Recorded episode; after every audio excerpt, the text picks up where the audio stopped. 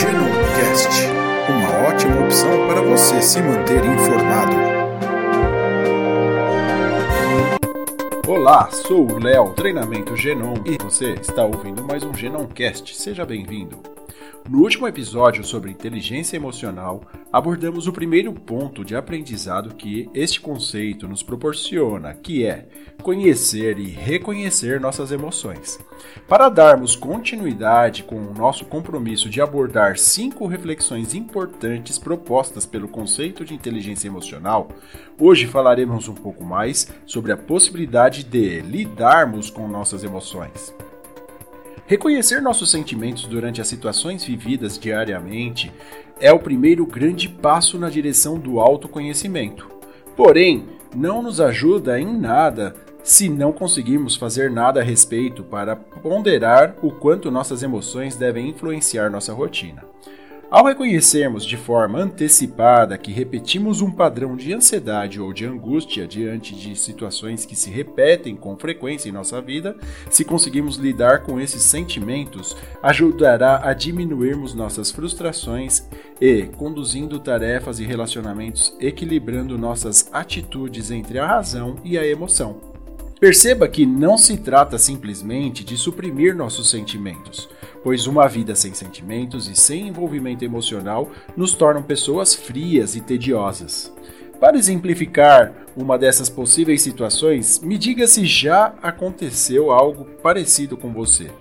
Um gestor chega para acompanhar sua rotina de trabalho previamente orientado que a forma que você executa suas atividades pode servir de exemplo para os seus colegas. E você, sabendo disso, preocupado em mostrar sua prática com perfeição nos mínimos detalhes, é surpreendido por dificuldades que geralmente conseguiu contornar facilmente no histórico recente. Mas justo nesse dia tão importante, você se perde no final, se sente frustrado e fracassado pois não conseguiu consolidar a imagem que gostaria de passar para este gestor. Situações como essas podem ser evitadas se conseguirmos equilibrar a emoção, ou seja, aquela euforia pelo acompanhamento e que você vai ser avaliado, com a consciência de que, sabendo de que lhe conferiram a qualidade de trabalhador exemplar, você aumenta suas chances de obter sucesso neste encontro se conectar-se em executar o trabalho de forma prazerosa, como se fosse um dia como outro qualquer. Aqui chegamos à parte mais importante do episódio de hoje: conseguir antecipar as situações e as emoções que costuma fracassar e exercitar previamente, mesmo que mentalmente, uma forma equilibrada entre a razão e a emoção para conduzir a suposta situação, você poderá garantir que o seu objetivo será atingido na hora correta. Manter sobre controle as emoções que costumam sequestrar nosso controle sobre determinadas situações é fundamental para o bem-estar.